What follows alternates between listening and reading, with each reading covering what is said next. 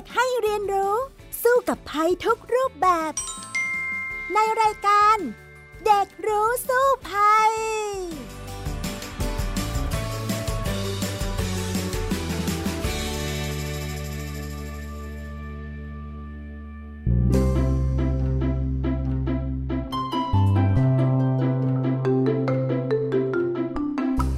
วัสดีค่ะ คุณผู้ฟังค่ะต้อนรับเข้าสู่รายการ เด็กรู้สู้ภัยค่ะ วันนี้ดิฉันดารินกำเนิดรัฐมาพบกับคุณผู้ฟังเช่นเคยนะคะ และวันนี้มาคุยกันกับน้องแท็ทีพบเกรียงปริญญากิจค่ะ สวัสดีค่ะน้องแท็สวัสดีครับค่ะ คุณผู้ฟังคะสำหรับวันนี้นะคะ ประเด็นที่เราจะมาพูดคุยกันนั้นเกี่ยวกับเรื่องของระเบิด เพราะว่าน้องแท็เนี่ยสนใจ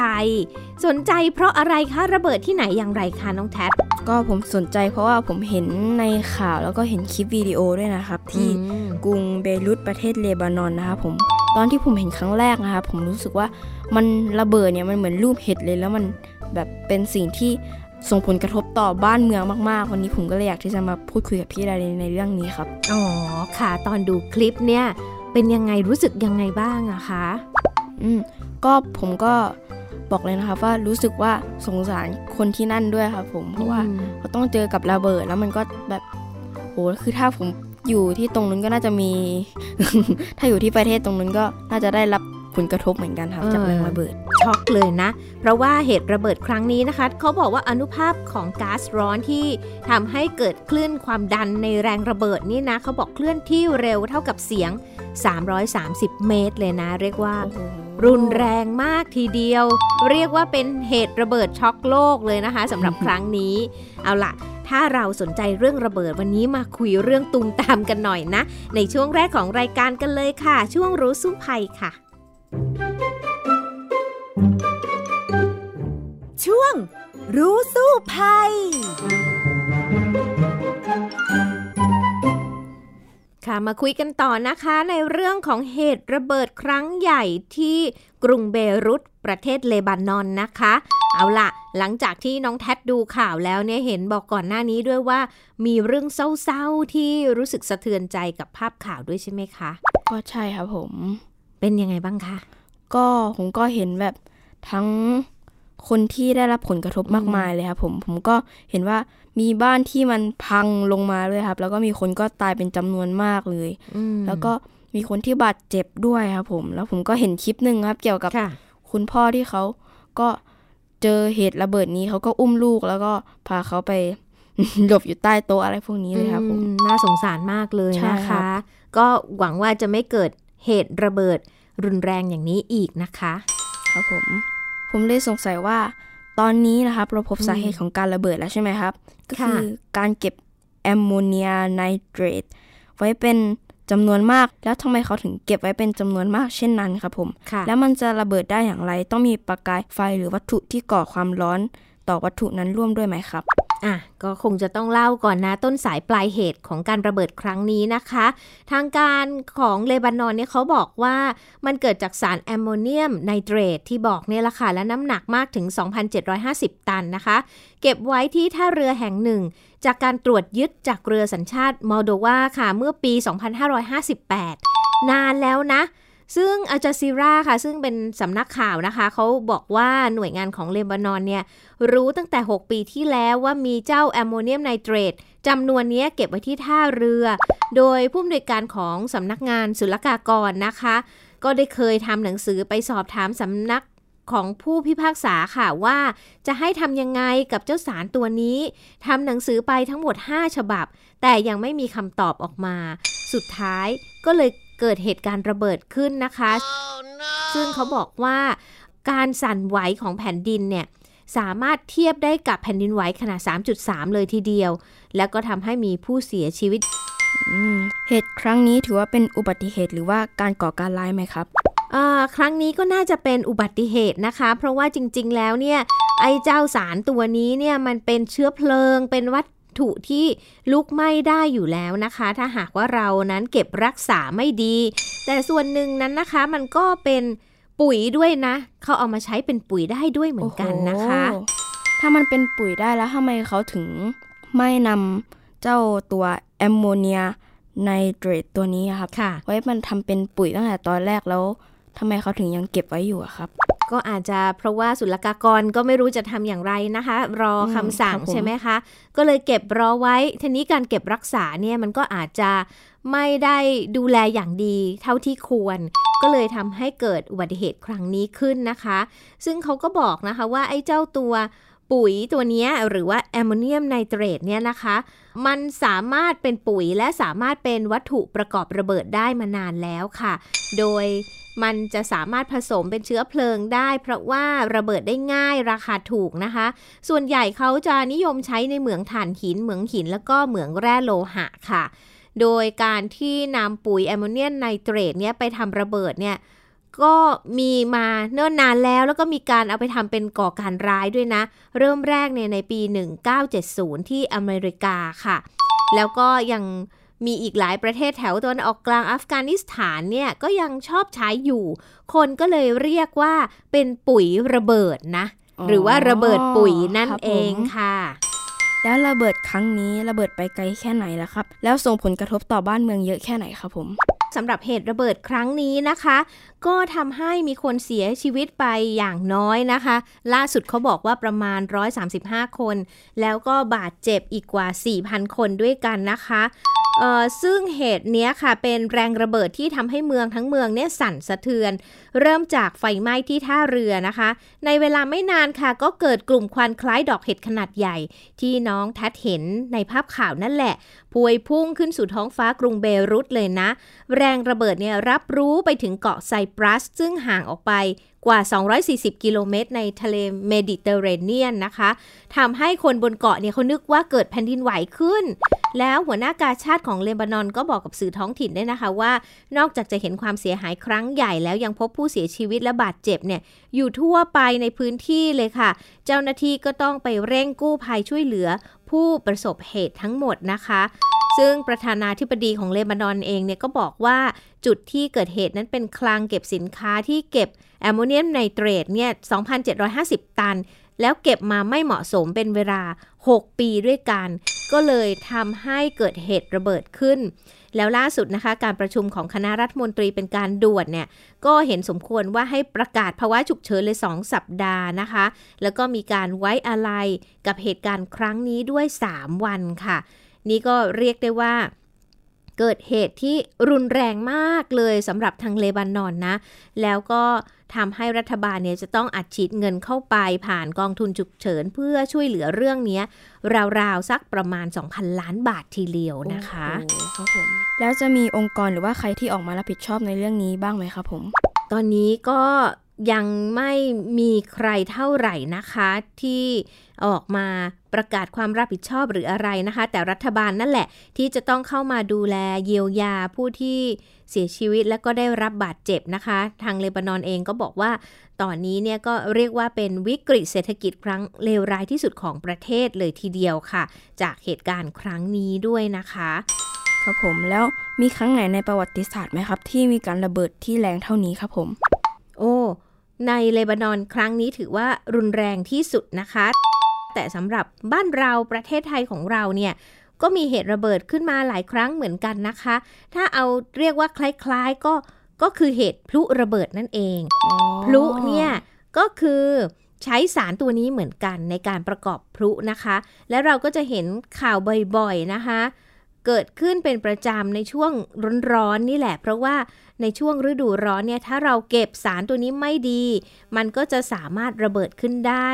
โรงงานพลุเนี่ยก็มีผู้บาดเจ็บแล้วก็เสียชีวิตตั้งหลายครั้งอย่างที่เราเห็นในข่าวนะคะ แล้วพี่ดารินเคยพบเจอเหตุระเบิดแบบนี้ไหมครับ โอ้โห ในชีวิตนี้นะคะ เคยเห็นครั้งหนึ่งเหมือนกัน ตอนสมัยพี่ดารินเด็ก ๆ เลยนานแล้วล่ะ บ้านพี่ดารินเนี่ยจะอยู่ใกล้คลังสรรพวุธของทหารเมื่อนานมาแล้ว แล้วทีนี้น่ะวันหนึ่งก็เกิดเหตุระเบิดขึ้นที่สรรพวุธทหารค่ะ พี่ดารินกำลังนั่งเล่นอยู่ข้างบ้านนี่แหละ แล้วก็ได้ยินเสียงตุ้มดังมากเลย อยู่ข้างๆบ้านแล้วก็มองไปนี่ก็เห็นเหมือนรูปดอกเห็ดเลย แล้วสมัยนั้นเนี่ยเราจะเห็นสารคดีเนาะว่ามีระเบิดแบบนิวเคลียร์อย่างเงี้ยสงครามโลกครั้งที่สองอะไรแบบนี้นะโอ้โห เห็นมันลูกใหญ่มากเป็นรูปดอกเห็ดอะค่ะ ยังนึกว่า เฮ้ย นี่เหมือนในหนังหรือเปล่าเนี่ยสงครามนิวเคลียร์เหรออะไรอย่างเงี้ยค่ะ เราเป็นเด็กอยู่เราก็ไม่รู้นะ ต่อมาก็ได้ยินข่าวว่าเกิดอุบัติเหตุขึ้นค่ะกลังสัมภวุธเนี่ยระเบิดก็ทำให้มีความเสียหายรุนแรงในบริเวณนั้นเมื่อนานมาแล้วเหมือนกัน แต่นี่ก็อาจจะไม่ใช่ เป็นเพียงครั้งเดียวสำหรับประเทศไทยเรานะ มันก็มีอีกหลาย ๆ ครั้งที่มีระเบิดขึ้นนะคะ แต่ว่าส่วนใหญ่บ้านเราเนี่ยหลายครั้งทีเดียวเกิดก็เพราะว่าเหตุการณ์ก่อการร้ายนั่นเองค่ะน้องแท็พี่ลาเลนครับแล้วมันมีปุ๋ยระเบิดหรือว่าสารระเบิดอะไรอีกไหมครับ ที่สามารถระเบิดได้ จริง ๆ แล้วนะ เอาว่าสำหรับเรื่องปุ๋ยในบ้านเรานะคะแอมโมเนียมไนเตรตเนี่ยจะใช้น้อยสำหรับการเป็นปุ๋ยส่วนใหญ่ไปประกอบพลุอย่างที่เล่าให้ฟัง แต่ว่าจะมีอีกตัวหนึ่งคือปุ๋ยยูเรีย ซึ่งเราเนี่ยได้ยินบ่อยๆ เอาไปใช้อยู่เรื่อยเลยใช่ไหม แต่เชื่อไหมว่าเจ้ายูเรียเนี่ยก็ประกอบวัตถุระเบิดได้นะคะ โดยตัวมันเองตัวปุ๋ยเนี่ยจริงๆ แล้วไม่สามารถจะเอาไปประกอบวัตถุระเบิดได้โดยตรงนะคะ แต่ว่า สามารถดัดแปลงให้เป็นยูเรียไนเตรตได้นะคะ แล้วมันก็เป็นสารหนึ่งที่มีอยู่ในปัสสาวะของมนุษย์ด้วย คนก็เลยเรียกเจ้าระเบิดตัวนี้ว่าระเบิดปัสสาวะค่ะตลกดีเหมือนกันนะ ซึ่งไอ้ทั้งสองตัวไม่ว่าจะเป็นแอมโมเนียมไนเตรตที่เรียกกันว่าระเบิดปุ๋ย หรือว่าปุ๋ยยูเรียที่เรียกว่าระเบิดปัสสาวะนี่นะ มันก็สามารถจะระเบิดได้ถ้าหากว่าเรานั้นเนี่ย ทำให้มันอยู่ในภาวะที่เหมาะสมนะคะ ซึ่งผู้เชี่ยวชาญด้านวัตถุระเบิดเนี่ยเขาบอกนะว่า ส่วนผสมของปุ๋ยเคมีและเชื้อเพลิง ที่สามารถทำให้ระเบิดได้เนี่ยมันก็ต้องมีสัดส่วนจำเพาะเหมือนกัน ถ้าหากว่าผสมคลาดเคลื่อนนี่นะ ผลก็คือว่ามันจะเกิดการลุกไหม้ แต่ว่ามันก็ไม่ระเบิดนะคะ ฉะนั้นเนี่ยก็ไม่ต้องกลัวเกินไปสมมุติว่าเรามีปุ๋ยยูเรียจะไปใส่ต้นไม้อยู่บ้าน กลัวว่ามันจะระเบิดขนาดนั้นมันก็ ไม่ใช่ขนาดนั้นเหมือนกัน แล้วที่สำคัญเขาบอกว่า เอาล่ะ จริง ๆ ถ้าเรามีปุ๋ยอยู่บ้านใช่ไหมเราก็ทำได้ที่ง่ายที่สุดก็คือเอาไปให้มันโดนน้ำเสีย มันก็จะไม่เกิดการระเบิดแล้วล่ะค่ะเอาละค่ะ เมื่อคุยกันมาถึงตรงนี้แล้วเราไปคุยกันต่อในช่วง รู้แล้วรอดเลยดีกว่าค่ะ ช่วง รู้แล้วรอด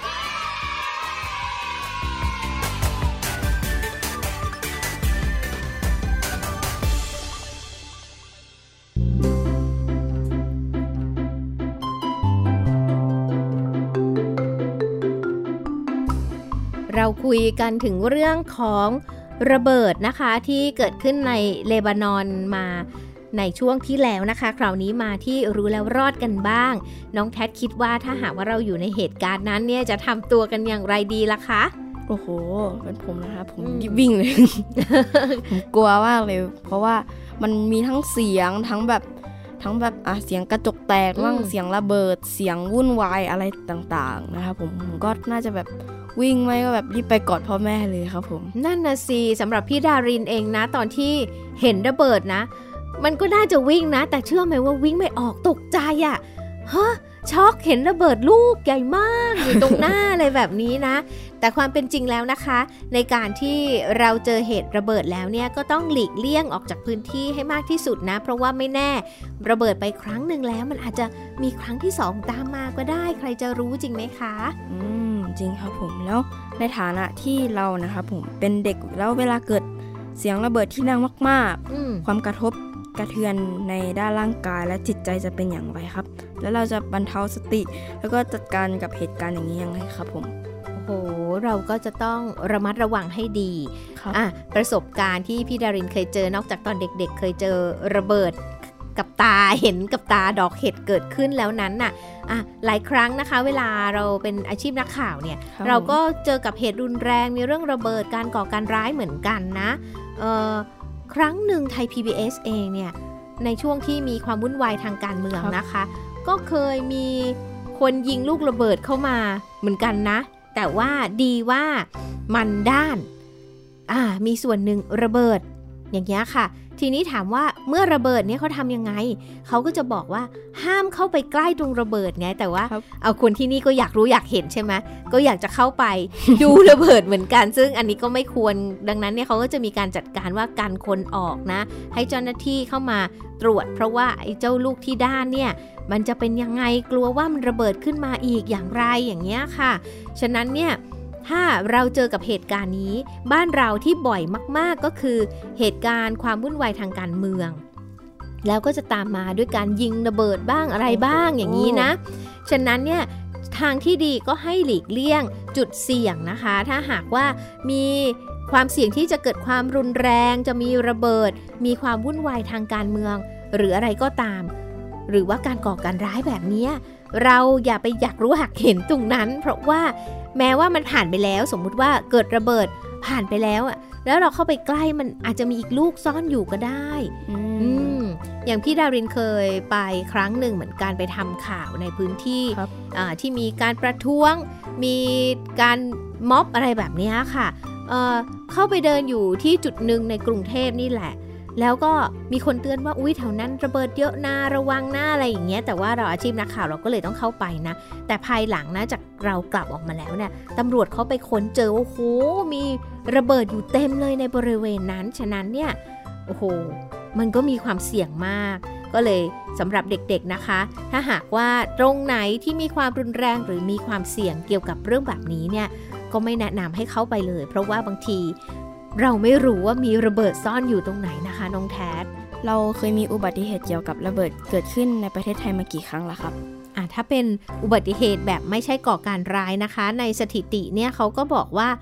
ในรอบกว่า 10 ปีที่ผ่านมาเนี่ยเกิดอุบัติเหตุ พลุดอกไม้ไฟบ้างไฟระเบิดเนี่ย